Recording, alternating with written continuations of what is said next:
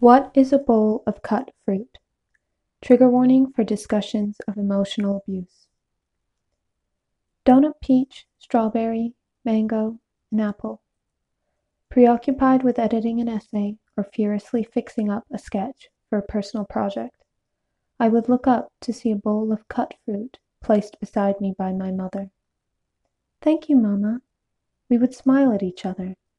Maybe she'd linger to see what I was working on and then she would walk out of the room to leave me with this physical reminder of her love placed beside me.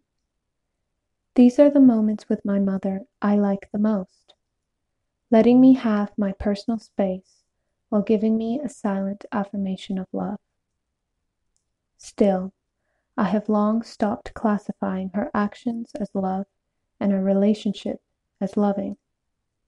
Yes, these may be the moments I prefer to all the others, but the bar has sunken to be quite low over the years.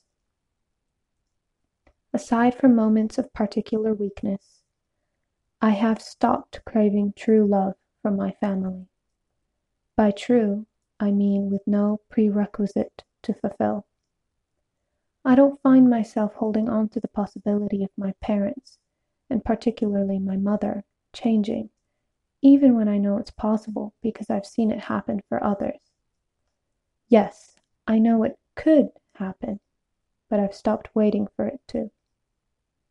Am I too hard on her? Compared to my father, who maintained a vague position on my transness, congratulating me in private only to stay silent in public. And even after breaking down to him about how my mother's continued deliberate transphobia pains me, even after saying he was and always will be proud of me he still calls me. Of course, it's always been that way. My mother, possessive, my father, absent. He got to be the good guy in the dynamic, both in my eyes and hers. My mother often referred to herself as the villain and complained that my father was able to continue being the good parent since she was usually the one to discipline me. To her, he defended me too much. To me, he defended her too much. I never felt like he was in my corner, and I suppose she never felt like he was in hers. However, the animosity between my mother and I does have a track record, considering how even before coming out, we have always had a confrontational relationship. As terrible as it sounds, I often wish it was that simple that my parents were excellent, bar their transphobia. But that's not the case. I'm not sure when it started, when home and family became synonymous with raised voices and slammed doors. But it wasn't long before the fruits of their lip. I'm not sure when it started, when home and family became synonymous with raised voices and slammed doors. But it wasn't long before the fruits of their love began I'm not sure when it started, when home and family became synonymous with raised voices and slammed doors, but it wasn't long before the fruits of their love began to sour. I want to talk about it so much. I want to share my stories publicly. I want to tell everyone. My desire to speak about what happened to me and what continues to happen to me is so strong that I invent scenarios in my head a talk show interview, a YouTube story time, a conference speech, where I can. Because only in the safety of my head am I allowed to say these things. Survivors of abuse are not to be believed. They are not to be trusted, and their stories are to be plucked apart. They are meant to be pushed to the absolute limit of humiliation. And only if they survive this trial by fire and don't capitulate, don't curl into themselves and admit defeat, that they were wrong, that it was their misunderstanding, that it was just a different perspective, a difficult relationship, anything to get people to please leave them alone. Only then will they be given even a modicum of respect. This is the narrative that I have understood as the path for survivors of abuse who publicly declare what they have been subjected to. And always we must edit our language. It's not abuse, it's toxic, it's dysfunctional. Abuse is too strong, too much of a condemnation. It's hard to resist internalizing all of this, near impossible, to the point where even your own brain is constantly making excuses, defending your abusers to yourself as if you had started a witch hunt against them, even though the thoughts have barely left your mind. I don't want cut fruit. I want love, real love. I wish I didn't know how to suppress my feelings so I could survive the abuse. I wish I wasn't so sarcastic, paranoid, and anxious. I want to trust people. I want to feel every emotion at its fullest with no inhibitions. Why was I denied that? Why did I deserve that? I kill my emotions because I don't want my parents to see my vulnerability. When my emotions have never been taken seriously, when they have never had consequences as a result of being expressed, why would I continue to debase myself? I didn't cry in my room because of, I, I wasn't I didn't cry in my room because I wasn't allowed to lock my door. So I would drag a pillow to the bathroom, lock it, knowing that they still had the key somewhere, and lie on the floor, sobbing to myself. I spent a lot of time on that cold tile floor. When did I realize that my childhood was not normal? When did I find out that not every child learned to speak with extreme caution, navigating a minefield of no-go topics? When did I become aware that not every child was constantly tense, waiting for the eventuality of another screaming match, detonated by something seemingly minuscule and insignificant? Always the running undercurrent of unresolved arguments fueling the fire. I wish the toxicity was contained, but unsurprisingly, my home life had a profound impact on other spheres of my life. I fell in love hard, but relationships were still difficult.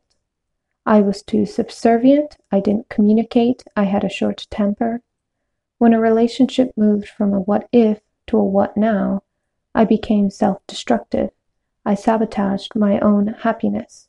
Yet being rejected still crushed me. Even when I knew someone wasn't good for me, I kept seeking them out. I became desperate, almost in a frenzy at the thought of losing their attention, their validation of my personhood, my right to exist. I felt disgusted at myself, but that only made me redouble my efforts. I hated myself, so I needed someone to love me. Inversely, I felt the intense need to love someone else, because I wanted to settle the love that had been displaced from my family. In the end, I only loved those who couldn't love me back, because that's all I knew.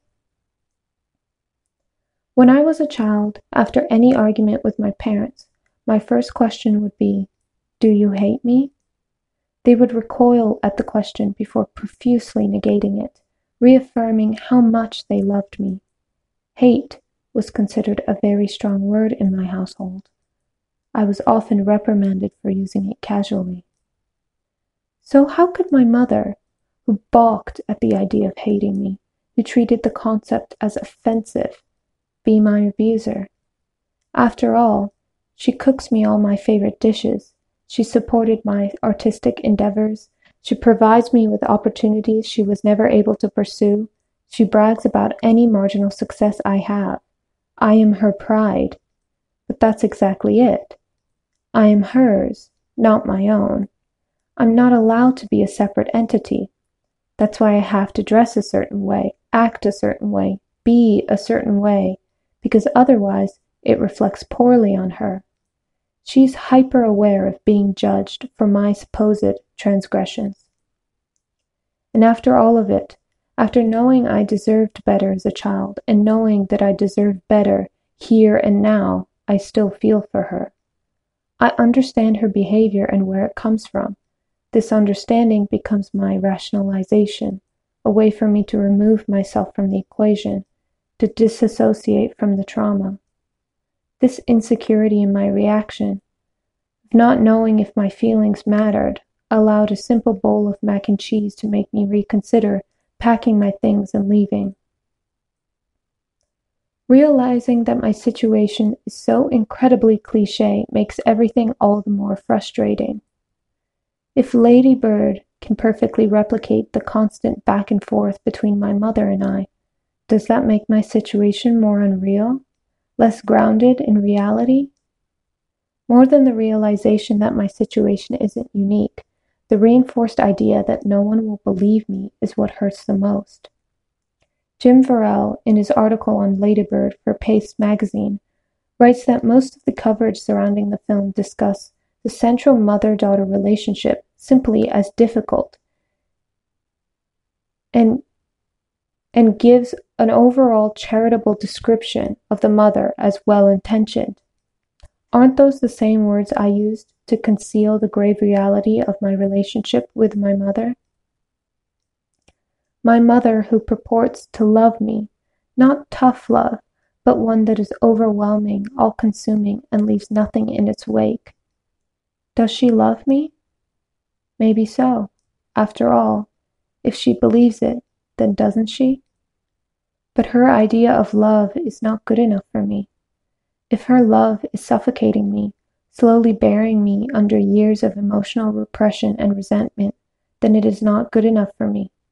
Besides, it's not even me she loves, but the idea that she created of me, or for me, the role I was supposed to perform. My mother was never religious, but she worships the daughters.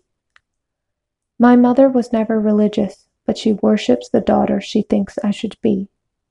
Whenever I step out of that constricting box, I am reprimanded. How many times will I tell myself that a bowl of fruit means love as a way to obfuscate. How many times will I tell myself that a bowl of fruit means love as a way to obfuscate the reality of my situation? A bowl of fruit is just that, a bowl of fruit. Regardless if it is an apology or a proclamation of love or simply looking out for my health. Does it matter? No. Regardless if it is an apology or a proclamation of love or simply looking out for my health. Does it matter? This is not a hashtag immigrant mom moment. This is abuse. No amount of sliced peaches will change that.